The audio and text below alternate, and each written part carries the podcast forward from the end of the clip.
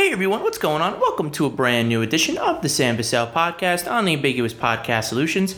And right now, I'm going to be bringing you the latest and greatest going on around the world of Hollywood. Hope everyone is having a wonderful Tuesday, a wonderful start to the week. Sorry I wasn't here yesterday to bring you a new episode of the podcast. There was a lot going on that I had to get done to start off the week, but I'm here now and I'm hoping to be here for the rest of the week. There's a lot of stuff that I want to talk about today. A few trending trailers that came out this morning that I want to get into for a few summer films that'll be hitting both streamers and theaters this summer movie season. Some awards news that I want to get into. Two major awards prognosticators or two major award precursors happened during the weekend that will be leading into the 93rd Annual Academy Awards and a whole lot more. But the first thing that I do want to get into, and even though it's Tuesday and I've done this sometimes when I'm not here on Monday, but every single time to start off the week, I do want to do my spoiler review for The Falcon and the Winter Soldier. And on Friday, I had my latest non spoiler review on the fourth episode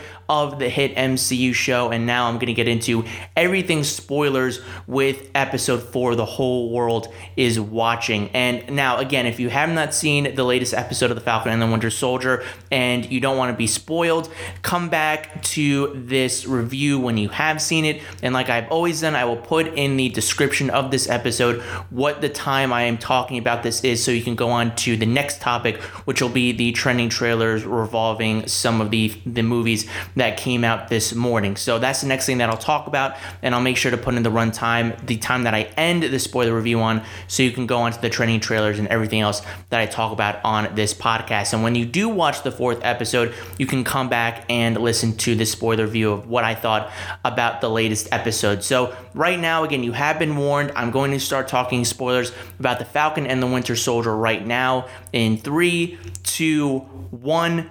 Now it is time to talk spoilers on The Falcon and the Winter Soldier. And like I said in my non spoiler review on Friday, I love this episode. And again, so far, each and every single one of the episodes for The Falcon and Winter Soldier have gotten significantly better each and every week. And I think this was the pinnacle point of the of the show so far. I think we've reached kind of the climax of the show, the tipping point, and now we're gonna get into the the downfall and, and the downside of the exposition of this show and the story that Malcolm Spellman wants to tell with the Falcon and the Winter Soldier. And everything really has again kind of been reaching to this bubbling point from the, Sam, uh, tr- what, what he does with the shield and giving it away, and the fact that we have a brand new Captain America and John Walker. And we slowly in the second and third episode start to kind of see this guy's descent into not being the the straight shooter that we see him to be in the beginning of episode two. And that kind of reaches the point of the ending of this episode. And that's where I'm to really start with this episode. Again, I loved it. I thought it was great, and I, I can't wait to see what the last two remaining episodes do. But the the ending of this this episode is going to be one of the most memorable, tragic moments in the history of the Marvel Cinematic Universe. And the final shot that's given at the end of this episode It's just one that I think is going to be seared into a lot of people's brains for a long time to come. And it really is a tragic, tragic ending to this episode. And again, kind of reaches a tipping point for all the events that kind of culminated to this point of John Walker killing somebody with Captain America shield, with Steve Rogers shield, and that final shot where you see kind of just just John just looking out in this kind of daze, and it doesn't seem like he has any kind of remorse on his face, and you kind of see that wide shot kind of tilting upward of him just looking out with the blood on the shield. And again, Captain America Steve Rogers has killed aliens, he's hurt bad people like Nazis, but he's never killed an innocent person before. And again, the person that John Walker killed was the Flag Smashers, and the Flag Smashers, for the most part, so far, have really kind of been the antagonists of this season of this season of the show so far. But just the way that we've gotten to know these the Flag Smashers, from Karli and her and her comrades, to understanding what they want to do, but not not going through with the methods is something that we'll kind of touch on a little bit later on with Sam and what he thinks about the Flag Smashers. But this instance of somebody just kind of giving up and and putting their hands up, which again is very significant for a lot of the social kind of undertones that Malcolm Spellman has been putting throughout this show so far. And this is the latest one where somebody doesn't have a weapon, isn't posing as a threat, and in just sheer rage and vengeance because prior to John Walker doing this, his friend, his comrade Lamar, was killed by Karli when they were engaging with the Flag Smashers along with Sam and Bucky.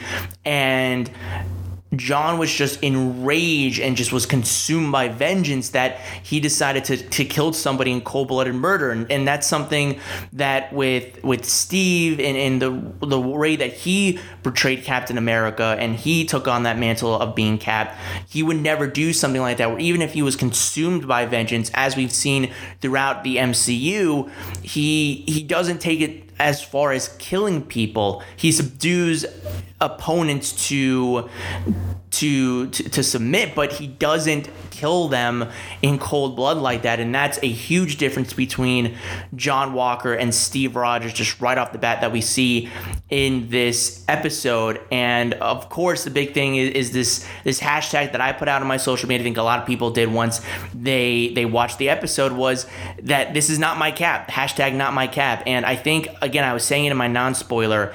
If you walk away from that episode and you don't really have any emotion, whether it's to hating John Walker or feeling for Bucky or for Sam, then I don't think you really will are truly invested in this show. And I don't know how you will be invested moving forward. But if you had this this sense of dread, the sense of pain and shock and and shamefulness, then I think that really goes to, to show the credit of the show really investing in these characters and you as audience members really being invested in the story and in, in, in, these character developments that have been going on with every single one of these of these performances from John Walker to, to Sam to Bucky's arc and even to Karli's as well.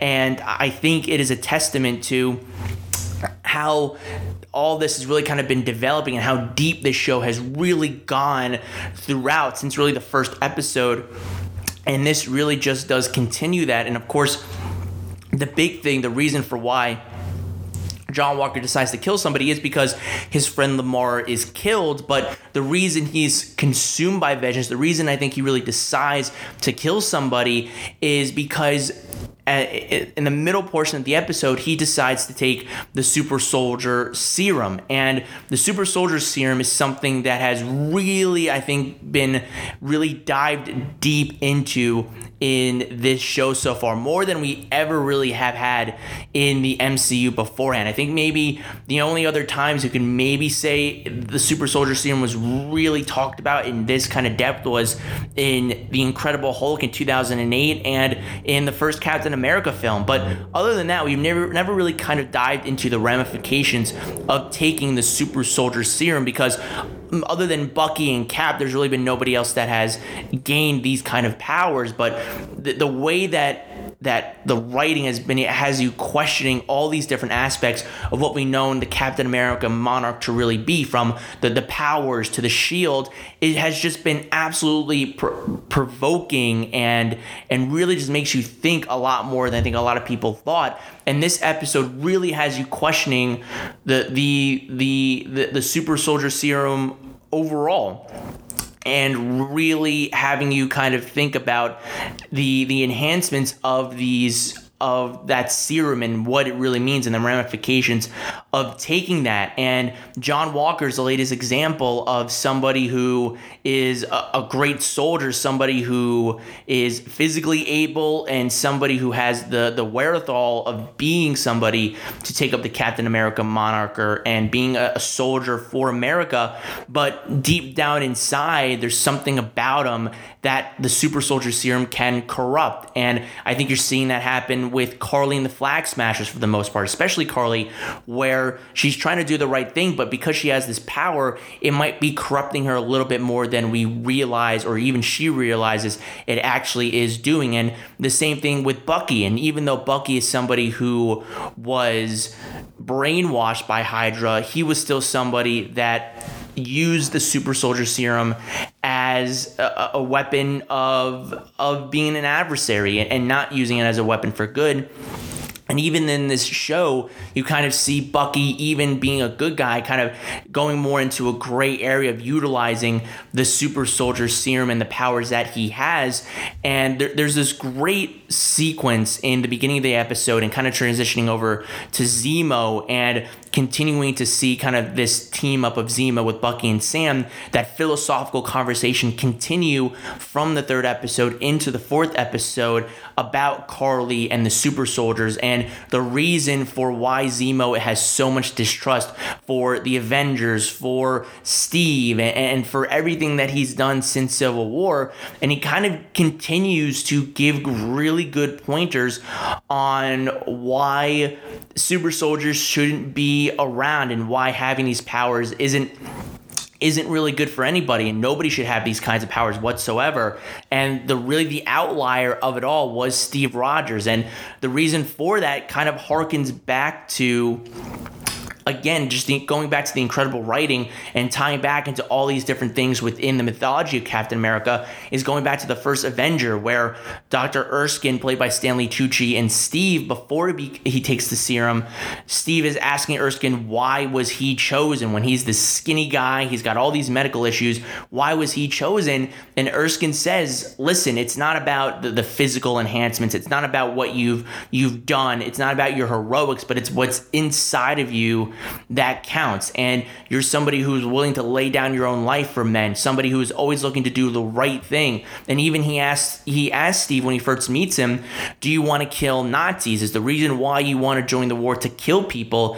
And Steve says, "No, I just want to help people. I don't like bullies." And he sees Nazis bullying people. And again, it's just kind of showcasing that there's there's just this kind-hearted spirit in Steve that the super soldier serum just couldn't corrupt. And even just a little bit of self doubt or some kind of egotistical aspect that somebody like a John Walker has, the super soldier serum would be able to corrupt that. And we see that descendant happen once John Walker takes the super soldier serum and Lamar is killed. Everything else is off the table, and he's just able to basically act like a god and stop people whenever he wants to and it results in him killing somebody. Whereas for Steve, it was always about doing the right thing no matter what. And we always saw it throughout his time in the MCU when he went up against S.H.I.E.L.D., when he went up against Tony in the Sokovia Accords. He thought he was doing the right thing, but he never took his powers for granted. He never utilized them for his own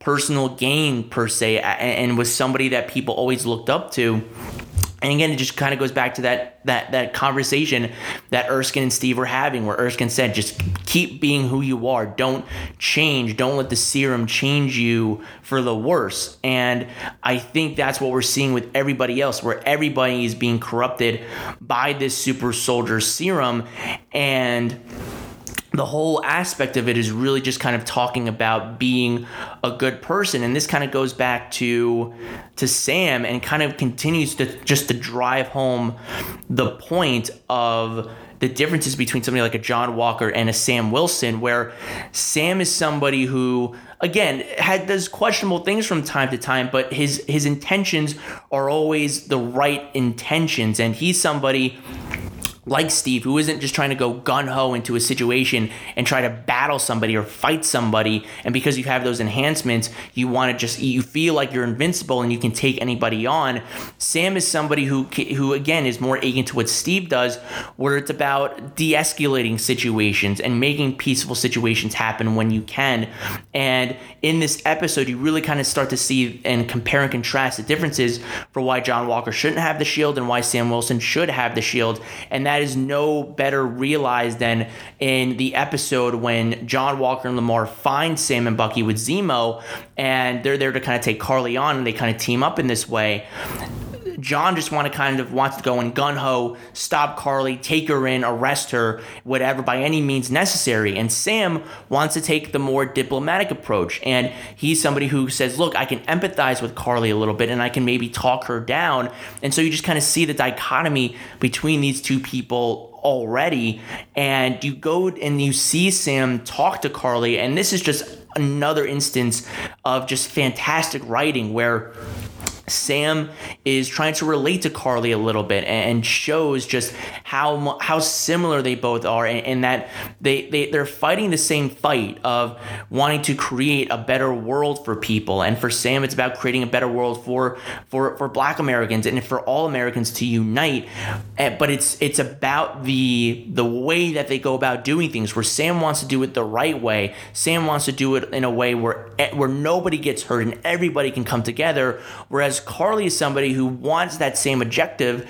However, she's willing to go to great lengths if it means killing people that that and a loss is a necessary loss and it's something that is just different and it's something where that Sam just wants to make sure that everyone can come away peacefully, like Steve has always wanted to do. And the same thing when in Infinity War, when Vision says I have to sacrifice himself, and and Steve says we don't trade lives to, to Vision. And again, it's about not trading lives and not taking lives whenever they're not necessary. And that's the difference between Sam and John, where Sam is. It, seems like for the most part, Sam is able to talk Karli down for the most part until John comes barging in when he doesn't trust that Sam's going to be able to do his job and wants to take Karli down like she's a terrorist. And understandably shows she is a terrorist, but Sam was able to relate to her in some kind of way. And John just went in guns a blazing and nobody trusts him to do what he needs to do. And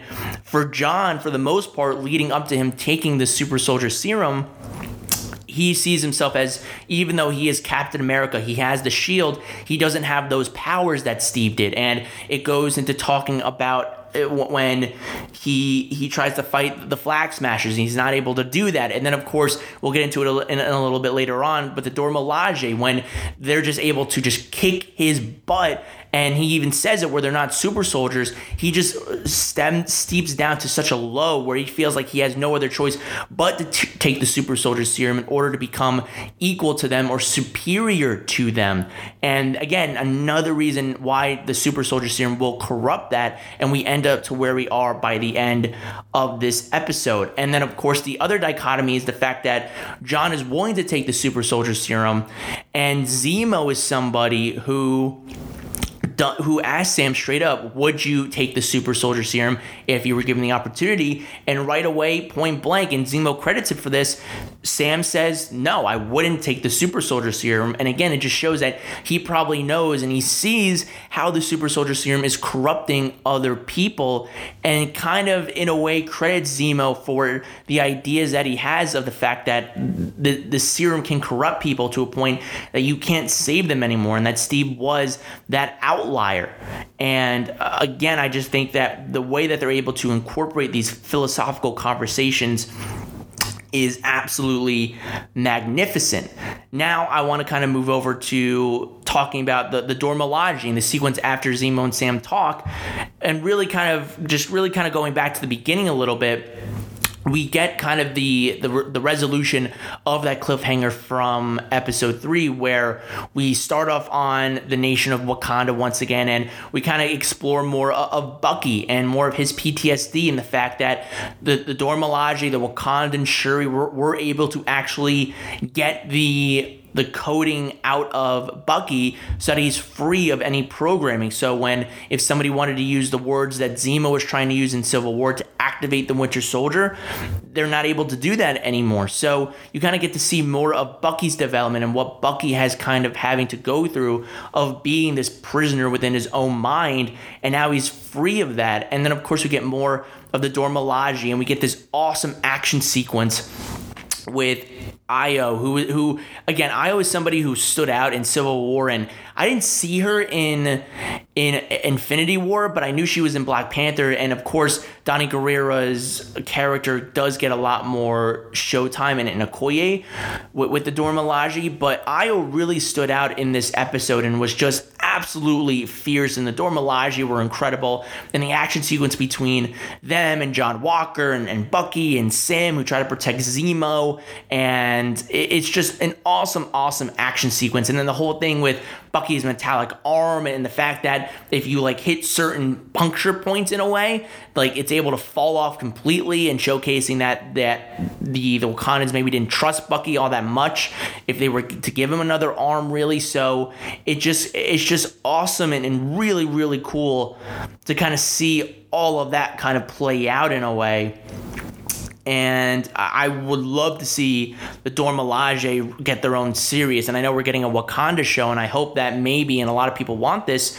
that maybe that focus will be on the Dora Milaje and their their clan of protecting the king and queen of Wakanda. So I hope we get a whole lot more of that. But overall, this show just had a lot of amazing action sequences from also the the the hand to hand combat sequences between the Flag Smashers and Falcon and, and Bucky and then John John Walker and all of them and uh, of course the the scene inside the church during the funeral is amazing. But I think the highlight of it all is, is again the writing and the conversations and the philosophical aspects that are being taken in the show and and I think WandaVision did a great job of scratching the surface of this in which again we get more in depth with these characters but we also get more in depth with the mythology of who these characters are and what they represent. And WandaVision is is definitely more of a character driven piece, and Falcon the Winter Soldier is definitely a character driven piece as well with Sam and Bucky. But again, it's also a, a great deconstruction of the Captain America mantle and what it all means and the mythology of Cap and, and everything we've established so, so far and questioning everything from from the the the potential of the super soldier serum. Is it a good thing? Is it a bad thing? To the shield itself, is that shield worth dying over? Not really dying over, but is that shield worth representing yourself, or or is it worth taking? What is what does that Captain America shield represent? And I think before the show, there was never really a thought about that. Uh, we just thought of it as Steve Rogers' shield representing Captain America, but the, the, the symbolism of that shield, the symbolism of the super soldier serum is just is just nothing I would have thought of whatsoever. And the show has begun to make me think about that in the greater context of things. And it's just been an absolutely incredible show so far.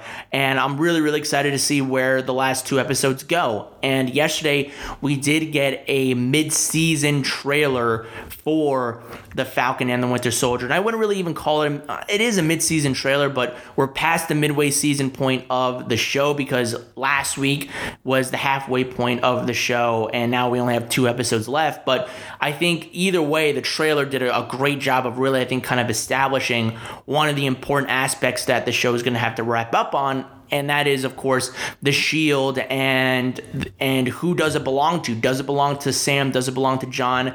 It seems like we're to get this face off between cap and bucky and sam. And we're also seems like it's to come down to a final match between john and the flag smashers and john and falcon and bucky. And all this is really to come to a head. So the the trailer really kind of focused on who will become or take up the moniker of the Shield again. Who will it be in the end? But they didn't really uh, they didn't focus on all the other stuff that's really going on from the Flag Smashers to Zemo. There's still so much to cover in these final two episodes, and of course Sam maybe fully kind of completing his arc since the beginning of this show of accepting the fact that I do need to take on this mantle. I'm the only one that can preserve the image, preserve the shield and the legacy that it represents, not just to the world and to the country, but for this one man eh, eh, in, in, what he stood for, and me taking on and, representing what that shield stood for for this man and what I think this world, this country of the United States can be in the end, and being a symbolism once again of hope and justice and preserving the the future of the American way and, and showcasing the future of what America could be. So those are some of the things that I'm really hopeful for. I hope we get that, but episode four really was kind of hitting this peak that I hope the final two episodes is able to just kind of deliver on so, so well.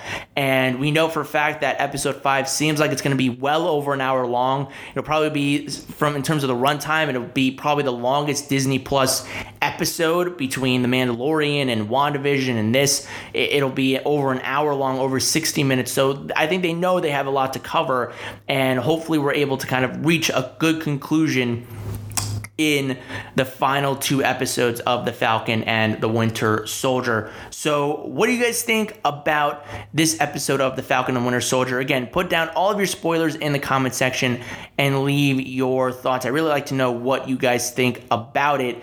And I'll be back on Friday to talk about episode 5 non spoiler. And then, of course, I'll be back on Monday to talk about episode 5 and all of its spoiler fashions and really get into the penultimate episode of the Falcon and the Winter Soldier. So that is it for my spoiler review. Again, this is where I'm going to end the runtime for it.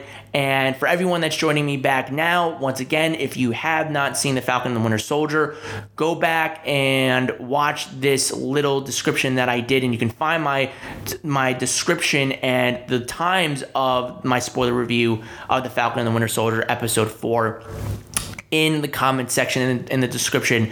And if you want to go back and listen to it, you can just go to the beginning of that and then you can see the ending of it. If you have not watched it yet, you can just go to the very end of this right now and move on to the next news segments that we're going to get into, which we're going to talk about right now. And we're going to move away from the Marvel Cinematic Universe and go into some trending trailers that came out earlier this morning. And the first one that I want to talk about is the full theatrical trailer for Army of the Dead, which was directed by Zack Snyder and it stars a amazing cast from David Bautista to Omari Hardwick to Garret Dillahunt to Raul Castillo and Rich Cetrone.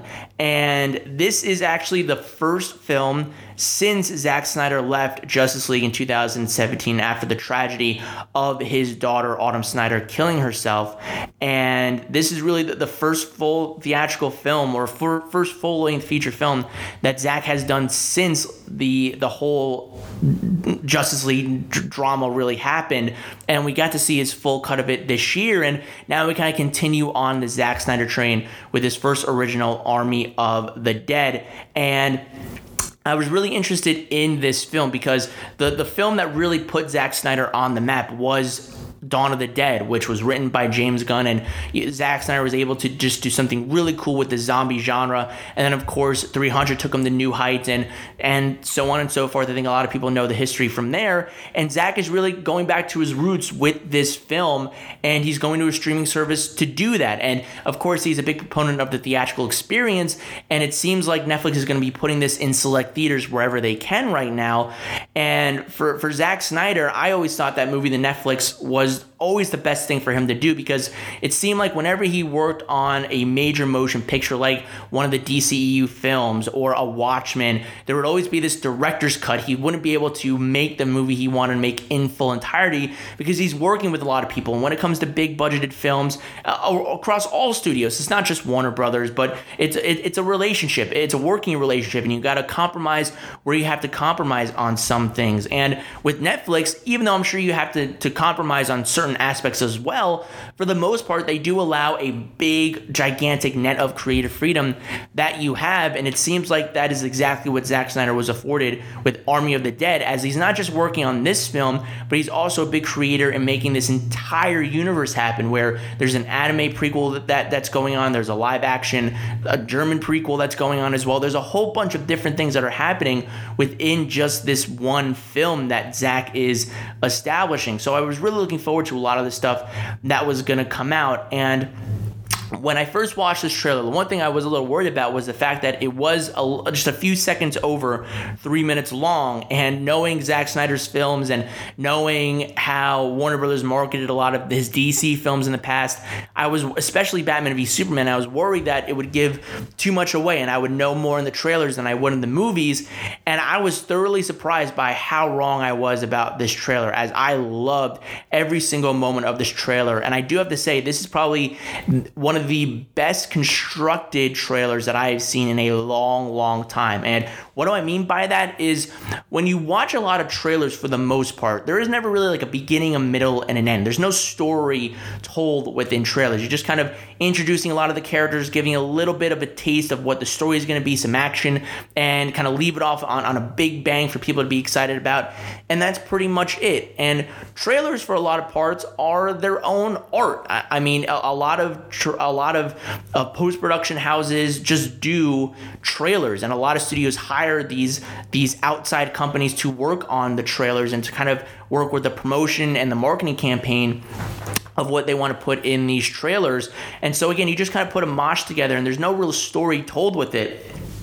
With this trailer, I actually got like a full blown kind of like mini story with this trailer where it very much was a three minute trailer, but it, it really was more of a, an establishing of what we're gonna get. The, the first like minute, minute and a half is really just introducing us to all these characters, the basic setup, and the fact that that the Dave Bautista's character has to get this group together to lead a heist into Las Vegas, into this casino that is overrun by a army of zombies. And the the last half of the trailer is just all this crazy action. Then we get inside the casinos. We get all this amazing zombie action, and it seems like the zombies aren't just these mindless living oafs that we see that just not that just want to eat living creatures and living human beings, but they actually have brains. They have motivations. It seems like like some zombies might be in relationships. There seems like zombies have actual leaders that lead this army in Las Vegas. So it just seems like a, a crazy, crazy time, and it didn't give anything away. I didn't, I didn't really get any kind of big big like information drops that was like oh my god that's to be in the movie and no twists and turns anything like that. It was really just establishing the story establishing the characters establishing this team that's to be going into the vegas giving us some awesome action sequences throughout and little taste of what those sequences are going to entail. Seeing kind of this post-apocalyptic las vegas uh, uh, an, an elvis zombie in, in vegas it seems really cool. So it just seems like Zach is really once again in going back to his roots of what made him a very well known director in the first place. And it seems like he's having a lot of fun with this. And you just see it on social media. He's having a lot of fun with it. He's really excited for people to see this. And this thing does come out. It will be releasing in select theaters in May. And then it'll be hitting Netflix on May 21st. And I think that is a perfect time for the start of the summer movie season, right around that more Memorial Day weekend time period. I think people will really be gravitated towards this. It's got a big star in Dave Bautista. He's not really like a main A-lister like a Dwayne Johnson, but I think when you look at Dave Bautista, you know him, of course, for playing Drax in Guardians of the Galaxy. So I think even without all that makeup put on him, I think people will know him for who he is, and I think people will go for him. I think people will go for a zombie movie in Vegas. They'll go for Zack Snyder's name in this film, as we've seen with the Snyder Cut. There's a big fan base of just him as a filmmaker, not just because of DC.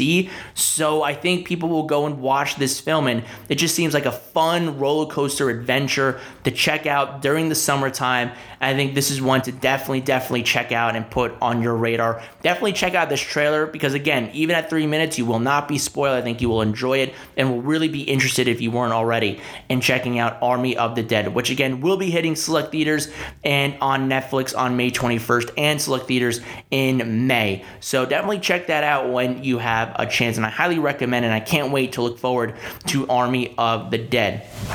And the, the final trailer that came out today that I was I was intrigued with this film that I wanted to check out, and that is The Hitman's Wife's Bodyguard, which is a sequel to the hit, I believe it was 2017 film. I'm gonna look that up real quick, but it is it is the sequel to the hit film in yes 2017 that came out with Ryan Reynolds and Samuel Jackson, The Hitman's Bodyguard, and I really enjoyed The Hitman's Bodyguard. I love the chemistry between Ryan Reynolds and Samuel Jackson. It had some great laughs, some great action, a run of the mill plot, nothing to blow your socks off, but a fun time in the theaters nonetheless. It made a good amount of money to turn a profit, and that it warranted Lionsgate to greenlight a sequel. And we are going to get that sequel, and it seems like it will be returning Ryan Reynolds and Samuel Jackson into this film, but also giving Salma Hayek's character, who plays Samuel Jackson's wife in this film, it gives her a, a bigger role to have than she did in the first film, in which it seems like she's going to be the main target that Ryan Reynolds has to save in this film. And then along with those big three, this is an insanely stacked cast that includes Frank Grillo, Richard E. Grant, Antonio Banderas, and Morgan Freeman in, in some capacity. It's not really shown in the trailer what he's going to do. Patrick Hughes, who directed the first film, is back in this. So we're getting kind of the band back together for this film and just doing it again. And seeing this first trailer, I'm interested in it. I'm happy to see what this film is going to do because it just seems like it's amplifying more of what I loved and really enjoyed in that first film, where it's just Samuel Jackson, Ryan Reynolds ripping off one another. Now you insert Salma Hayek in here, who really stole the show, and a lot of the scenes that she was a part of, introducing kind of her into this kind of crazy partnership as well. And the action looks awesome. I love that scene where Ryan Reynolds is kind of on a sabbatical and he's just kind of reading and, and just kind of relaxing with headphones on, and all this crazy chaos is going on behind him. So it just seems like a fun, fun time. And again, another film during the summer movie season that if you want to check out in theaters, I think you'll just have a lot of ball with. And again, it's not gonna make you think. It's not gonna really be an Oscar contender. It's not gonna do any of that. And it probably won't even be one of the highest grossing films of this year, even in a COVID year. But I think it'll be a lot of fun. It's got marquee names with Ryan Reynolds and Samuel L. Jackson. So I think that in and of itself, along with Salma Hayek, will get people to go to the theaters and check this one out on June 16th. So I very much like the trailer. I laughed at it. I had fun with it. So I'm hoping that that'll translate over to the entirety of the film when it comes out on June 16th and having a really fun time with it as well. So what do you think about both of these trailers? What if you have watched both the Army of the Dead trailer and the Hitman's Wife's Bodyguard trailer? Which one was your favorite? Was it Army of the Dead? Was it Hitman's Wife's Bodyguard? Let me know what you think down below and leave your thoughts.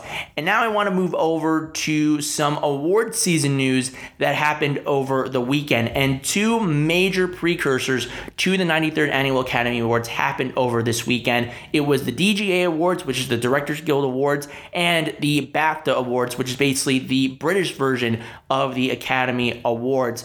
And the DGA is, for the most part, a good indication of who could very well likely end up taking home that Oscar Gold for Best director. Last year, it wasn't the best uh, lineup with the of who won Best Director at the Oscars and at the DGA. The DGA winner last year was Sam Mendes for 1917. This year at the Oscars, it was of course Bong Joon Ho. And this year, I don't think we really have to worry about any competition as this woman has just been kind of destroying the field since the beginning of this film's rollout during the festival season last year. And of course, Chloe Zhao continued her reign, winning the DGA for Best Director for Nomadland. And she made history as she has been making history throughout this award season and very well will be doing it on Oscar night as well as this is the second time the DGA has been going to a female director. The first time was, of course, Kathryn Bigelow for The Hurt Locker, which she also went on to win the Oscar for Best Director, and she did become the first woman, uh, female director, to win the Oscar for Best Director for The Hurt Locker as well. And Chloe Zhao also made history on her own, becoming the first woman of color to win the award as well. She beat out David Fincher, Lee Isaac Chung, and Emerald Fennell, who are also up for the Best Directing category at the Oscars this year. So, again, for the most part, it did line up, and I think for Chloe Zhao. I think this is a tremendous feat for her. And again, some you can maybe say that there's some competition. Maybe Emerald Fennell or Lee Isaac Chung could be in the mix for this race, but I don't think that's going to be the case whatsoever. I do think that again, Chloe Zhao has been winning everything left and right, whereas last year Sam Mendes, Bong Joon Ho were kind of trading off precursors left and right. This year it's really just kind of been one consistent winner throughout. I think that is going to remain the same thing with Chloe Zhao. And I think she is, again, a lock once again to win the Oscar for Best Director. So, congratulations to her for winning this award. And again, I've said it before, and, and I'm going to say it until Oscar night comes around, and that'll be the last time I say it until the film comes out, hopefully in November. But for all the Marvel fans, all the Marvel Studio fans out there who are looking at Eternals, this is your director for Eternals. You're going to have a potential Oscar winning director for the first time, really, Oscar winner for the first time directing one of your Marvel Studios pictures. So a lot of excitement, and I think for Chloe Zhao, this is the, start of a remarkable 2021 she is going to have with both this and, of course, the Eternals coming out. And real quick before I move on to the BAFTAs, I also do want to give a little shout out to the winner of first time feature film directing, and that went to Darius Marder for The Sound of Metal, which I'm so happy for him because, especially when you hear the story of how personal of a film this was, and he had a hand in writing the, the screenplay, the story to it, it's just an absolutely amazing achievement. And what he did with Sound of Metal, from the, the creative ways he used sound and, and his editing with sound, it just was absolutely remarkable. The performances that he was able to get out of both Riz Ahmed and Olivia Cooke and, and, and Paul Raci, who never did a, a film before this one, is just was just remarkable. So I'm very very happy for him. very very happy that Sound of Metal is getting a little bit of love that maybe he wouldn't get in other awards bodies. Darius Marder is not up for Best Director at the Oscars this year, so for him to get this recognition and for the recognition of the film, I'm very happy for him, and I'm very happy for the film Sound of Metal itself. So what do you guys think about both Chloe Zhao winning for Nomadland and Darius Marder winning first time featured film directing for Sound of Metal? Let me know what you think and leave your thoughts. And then, of course, talking about the BAFTA awards.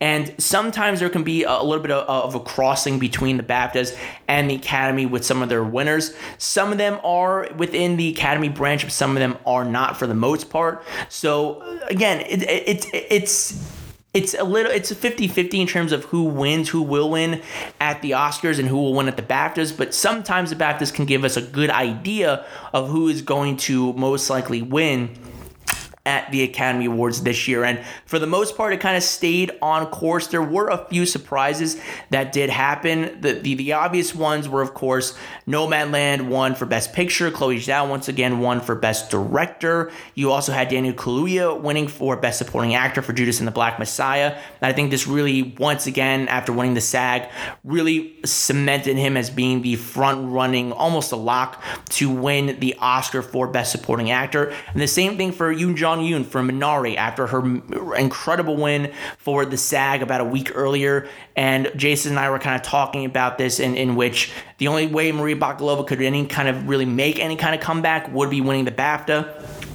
That did not happen, and Yu Jung Yu won this award, and I think she once again solidified herself as being the true frontrunner of winning Best Supporting Actress at the Oscars in a few weeks from now. And of course, Best Animated Feature went to Soul, which was no surprise, and also Best Original Screenplay going to Promising Young Woman. That seemed like to be the frontrunner, especially after winning the WGA for Original Screenplay. I think since that point, Emerald Fennell seems like she could very well be on her way to winning her first major Oscar for her first major film. So that's an incredible story as well. And if she can't get the Best Directing Award, I think getting a Screenplay Award is just as great as well. And again, there were a few surprises that did come out of this this this show, and I think the biggest one was Anthony Hopkins winning for Best Actor. Every other awards has been Chadwick Boseman winning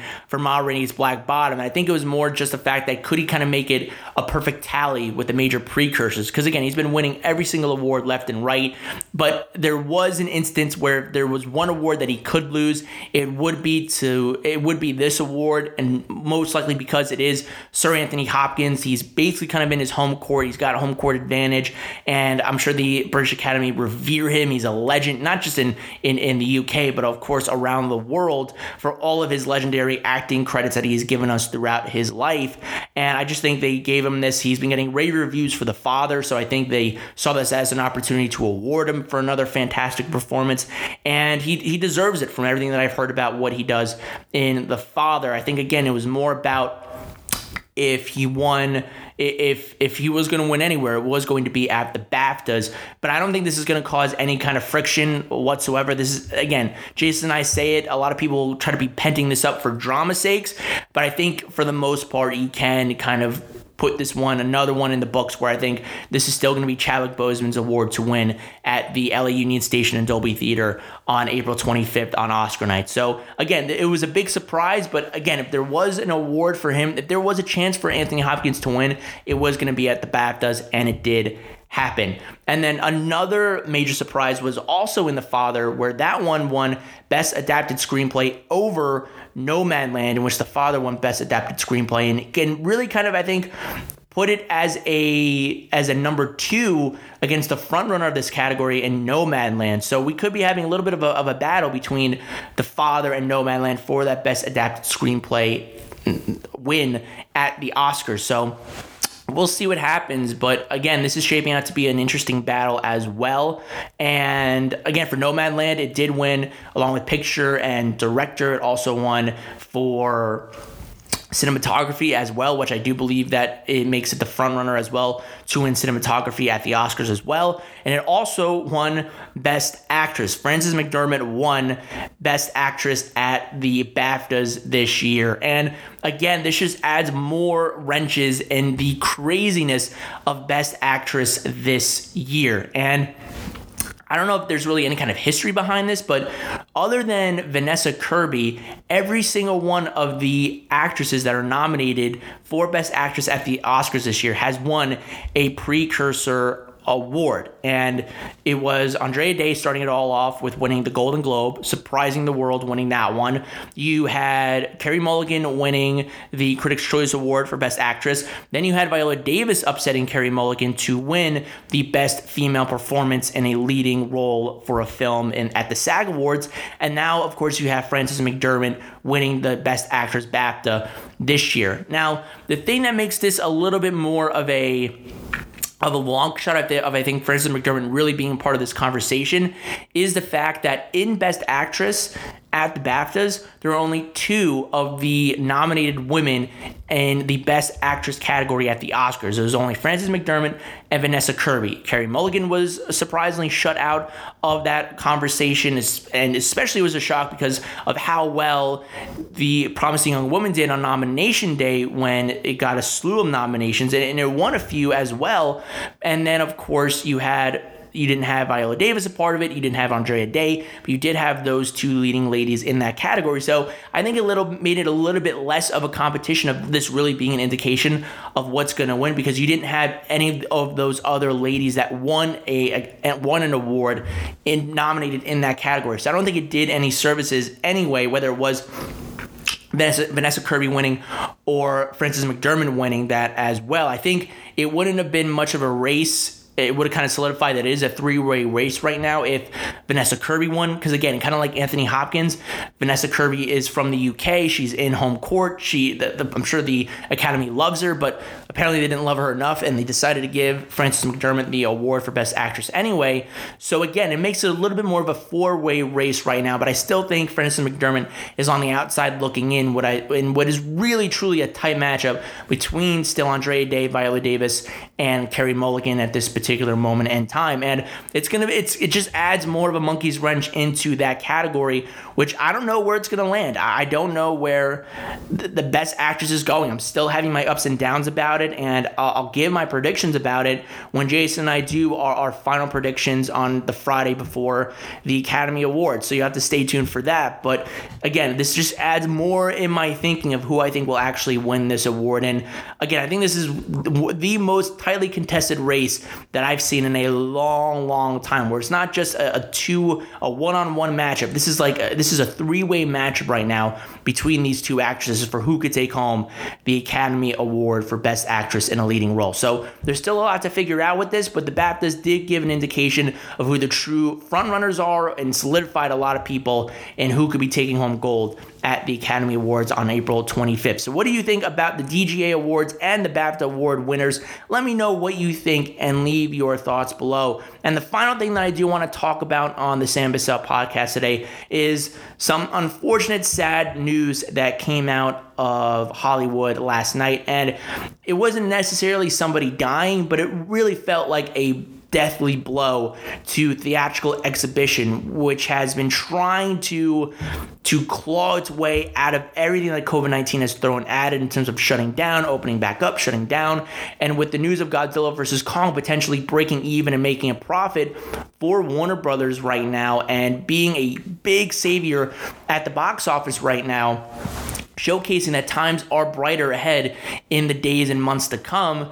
Unfortunately, last night there are some things that still are happening that, again, we, we're not going to get back to normal for a while. And it was announced yesterday that the famous ArcLight cinemas and Pacific theaters will be shutting down effective immediately. And for those of you that don't know, this is very well known in LA. The ArcLight is one of the most pristine independent theaters in in the country. I mean, in LA, it is the place to go. And ArcLight specifically houses the famous Cinerama Dome in Los Angeles. And if you don't know what the Cinerama Dome is, if you've seen Once Upon a Time in Hollywood, there's a quick shot of it towards in the beginning of the third act of Once Upon a Time in Hollywood where Quentin Tarantino shows the lights of the Cinerama Dome coming on, and it's this big white oval shape uh, like a bubble, and it's got the, the Cineramas and all these bright colors to see. It's very lavish and amazing, and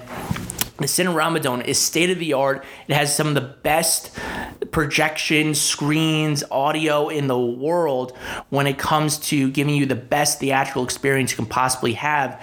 And a lot of people were mourning it. And it's not just at the Cinerama Dome or ArcLight was just a another theater. It was a small theater. It was big enough that the the the, the biggest filmmakers in the world revered the ArcLight Cinemas in, in, the Cinerama Dome, and they would always host their premieres there. They would host Q and A's. There, there, there's a website called Collider where they, for their Oscar show, especially in 2019 before the pandemic, during that Oscar season, they would host a bunch of Q and A's with some of the biggest awards contenders of that season. They had Once Upon a Time in Hollywood. They had Little Women there. They had Booksmart. They had Us. They had so many different films that were a part of that Q and A session that people could be a part of. That it was just absolutely one of a kind, and it, it just it just was absolutely amazing. And it's a big influential part and a big it's a big chunk of movie history especially theatrical history where people generations of people have been going there for so long and i think for a lot of cinephiles the, the, the dome. And for myself personally if if if we never lived in LA and if we were given a chance to go to LA that was one place that you, we had to check out. Like that was on like the top top 5 top 3 of places to definitely check out. If you're a movie buff if you're a cinephile if, if you're a theatrical goer that's a place that you have to just check out and experience it for yourself. And as of right now, it seems like those dreams, those aspects are no longer possible for people right now. And this is a statement that came out of the company that owns the Pacific Theaters and ArcLight Theaters area in Los Angeles. And this is what they had to say. After shutting our doors more than a year ago, today we must share the difficult and sad news that Pacific will not be reopening its ArcLight cinemas and Pacific Theater locations.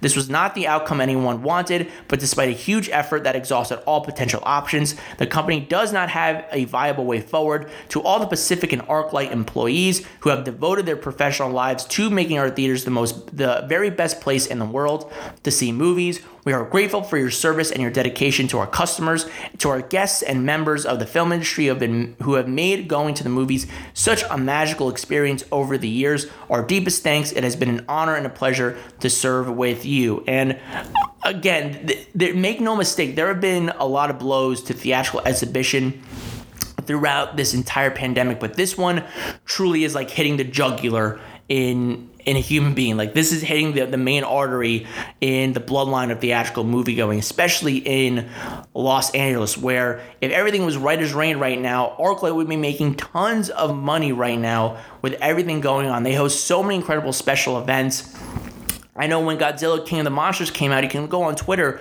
and see it in honor of that release. They had the head of Godzilla kind of bursting out of the cinema dome and kind of lighting up the sky like it was doing it, its atomic breath. So it's just, it's something that is not replaceable. And people like Rian Johnson, James Gunn, Lulu Wang, Barry Jenkins were all coming out in support of of the uh, of the Cinema Dome and of of ArcLight and everything that they were able to do. And of course, the people that you really break for are the people that work there that that that took a lot of dedicated hours of their day to make sure that it that everyone's theatrical movie going experience was the best was in tip top shape. And for a lot of people you have people that work there and will move on and do other things in their lives but for some people their lifeline is working at movie theaters and especially at places like the the ArcLight and and and and, Cine, and, and Cinerama Dome. It's just a lot of people oh, like dedicate themselves and, and really performing themselves on that craft and, and of making sure that theater is in pristine check, especially a place as revered as that. So it's just it's a very it's a very sad sad day for the actual exhibition when it comes to that and Again, we still have places like AMC and Regal, but they're kind of owned more by corporations that are able to kind of take the hits and not worry about it so much. And we've seen that it seems like for right now they've seen the light at the end of the tunnel. But again, with, with places that are just very much independent, and it seemed like for ArcLight and Pacific, they weren't very much independent with the way that they were living and how they had so much successful business. But if you don't have anything to back you up, it's tough. And to go a year plus without any business or very small business, you're not going to be able to make it out of that. And I think even if they had, if they were going to open back up again for a Quiet Place Part 2 and Cruella, who knows what kind of offers or what kind of money that they would have really brought in. And if Cruella was going to be a, day and date like it is on Disney Plus, who's to say that people will say, you know what, I'd rather spend the 30 bucks staying at home and watching it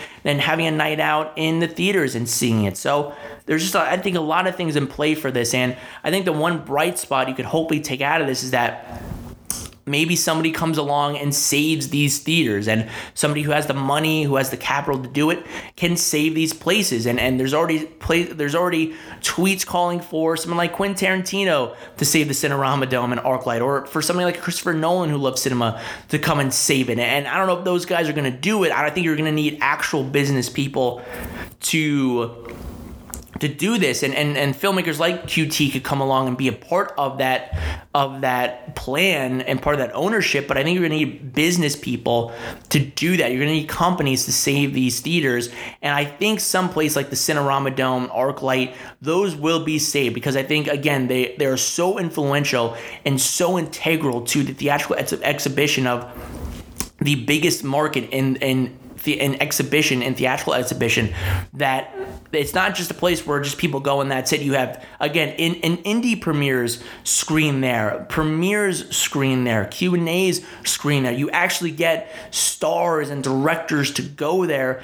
That I think it's too big to not just to, to, to just let it go. So there is hope that maybe one day, hopefully in the future soon, in the not too distant future, that somebody comes along and saves these theaters, knowing the impact that specifically something that the Cinerama Dome, that ArcLight have on on cinema goers, on movie goers, and that it is a big part of the theatrical exhibition experience.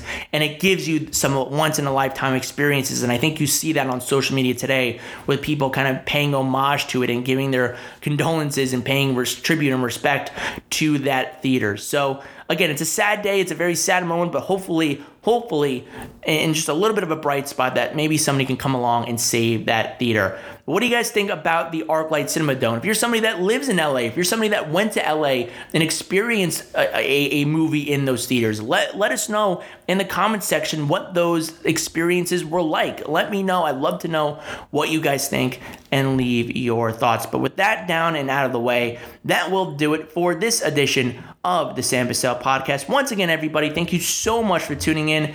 Be sure to check out my channel for more content. You can check me out on Spotify, Apple Podcast, Stitcher, Radio Public, SoundCloud, and much more. Also, make sure to tune in onto the Ambiguous Podcast Solutions and be sure to check out the other amazing shows that are on there, such as You Mad Bro? The number one source to see what the internet is pissed off about on a weekly basis. Also, check out Goal Driven Professionals, geared toward improving client relations, return on investment, and customer acquisition costs for independent businesses and services. Also, check out The Daily Grind, a weekly motivational podcast with Kelly Johnson giving you everyday tips and key takeaways on reaching your goals. Also, along the way, make sure to check out these other amazing shows on the podcast solutions, such as Wrestle Addict Radio, WrestleMania Podcast, and Midnight Showing. You can check these out and much more on the website, ambiguouspodcastsolutions.com. Also on Facebook and Twitter at Real Ambiguous. And if you want to check out Canopy Treehouse, use the coupon code Ambiguous. Also, when you get a chance, make sure to follow me on social media. You can find me on Twitter at Bussell Samuel. That's B U S S E L L S A M U E L.